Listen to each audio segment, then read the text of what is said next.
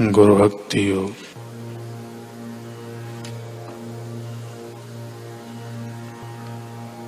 अति नींद करने वाला, जड़, स्थूल काय, निष्क्रिय, आलसी एवं मूर्ख मन का शिष्य, गुरु संतुष्ट हो।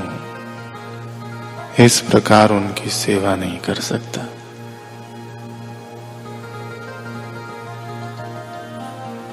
जिस शिष्य में उपदेश के आचरण का गुण होता है, वह अपने गुरु की सेवा में सफल होता है।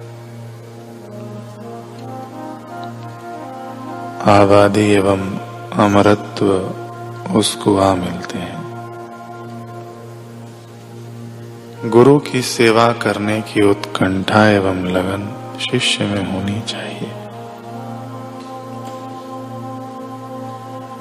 गुरु के प्रति भक्ति भाव तमाम योग्य मानव महिच्छाओं का एकमात्र ध्येय है। शिष्य जब गुरु के पास रहकर अभ्यास करता हो, तब उसके कान श्रवण के लिए तत्पर होने चाहिए। वह जब गुरु की सेवा करता हो, तब उसकी दृष्टि सावधान होनी चाहिए। शिष्य को अपने गुरु माँ बाप बुज़ुर्ग, सब योगी एवं संतों के साथ अच्छी तरह बर्ताव करना चाहिए। अच्छी तरह बर्ताव करना माने अपने गुरु के प्रति अच्छा आचरण करना।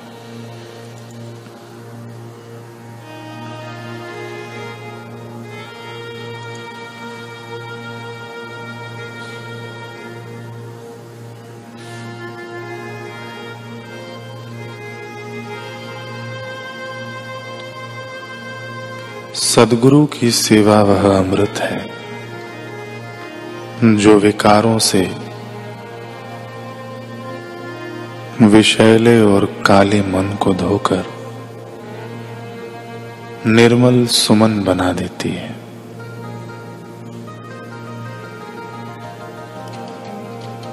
यह वह चंद्रहास खड़ग है, जो जन्म जन्मांतरों की कर्म जंजीरों की एक एक कड़ी को छिन्न भिन्न कर देती है।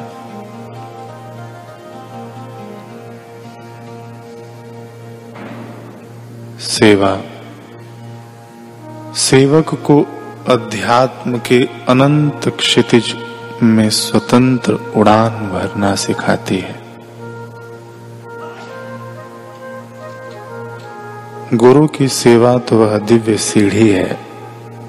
जिसका एक सिरा यह मृत्यु लोक की दुख सुख रूपी कीच में होता है, पर दूसरा छोर सीधा वैकुंठ के, अनंत के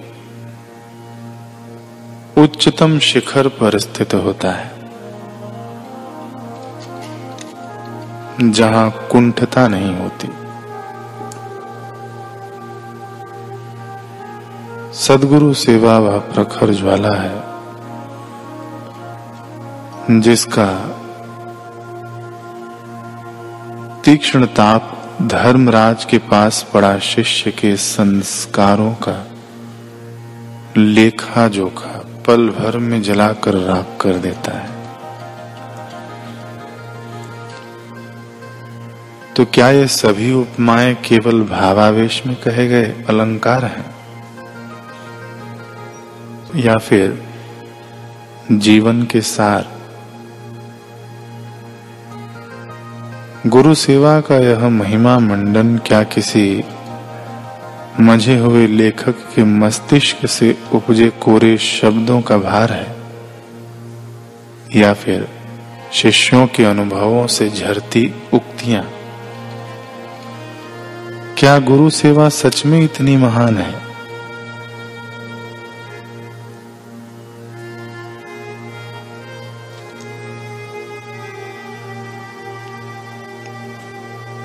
इस पर एक प्रसंग है। बात उस समय की है जब दशमेश पिता श्री गुरु गोविंद सिंह जी ने मुगलों से युद्ध करते हुए आनंदपुर किले का त्याग कर दिया था। सरसा नदी में आई बाढ़ से गुरु साहिब का सारा परिवार बिखर चुका था। अपने कुछ शिष्यों को संग लेकर गुरुदेव विभिन्न स्थानों पर आश्रय लेते हुए दक्षिण की ओर कूच कर रहे थे। पर क्या यह संभव है कि सबको आश्रय देने वाले आज दूसरों के आश्रय पर निर्भर हों? भला जो स्वयं शरणागत वत्सल हो उन्हें दूसरों की शरण की क्या ज़रूरत?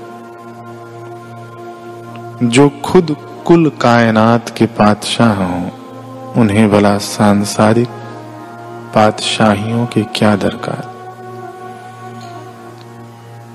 दरअसल यह सब तो गुरुदेव की करुणा का एक खेल था। पहले सदगुरु रूपी सागर की प्यास लिए शिष्यों रूपी नदियाँ आनंदपुर किले की ओर रुख किया करती थी। पर अब अब तो करुणा सागर ही आनंदपुर की सीमाओं को लांग कर, अपनी नदियों को स्वयं में समाने उनकी ओर चल पड़ा था। उधर गुरु दर्शन के दो पिपासु मुरीद, शमीर और लखमीर सदगुरु की राह तका करते थे। दोनों भाई गाँव कांगड़ में रहते थे। गुरु चरणों की सेवा पाने को सदा तरसते थे। उनकी आह में इतनी खींच थी कि गुरुदेव ने रुख किया दीन गाँव की ओर, जो कांगड़ गाँव के समीप ही था। दोनों भाइयों को जब गुरुदेव के आगमन की खबर मिली तो वे फूले न समाये। वे तुरंत पातशाह के कदमों में हाजिर हुए। गुरु का नुरानी दर्शन कर उनकी रूह बाग बाग हो गई। सजदा करते हुए उन्होंने अपने मन के जज्बात रखे। पातशाह आज ये मुबारक घड़ियाँ ज़िंदगी में आई हैं। आपका पाक दीदार इन आँखों को नसीब हुआ है। एक इल्तिजा है आपसे। अब अपनी सेवा का मौका भी हमें दीजिए। कृपा कर कुछ दिन आप हमारे गाँव में आकर ठहर जाएँ।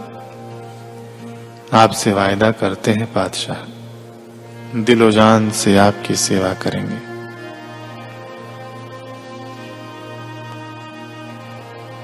अपने शिष्यों की भावयुक्त अरदास भला गुरुदेव कैसे न पूरी करते। इसलिए पातशाह शमीर और लखमीर के गाँव चले आए। उनके गाँव में देसू नाम का एक बड़ई था।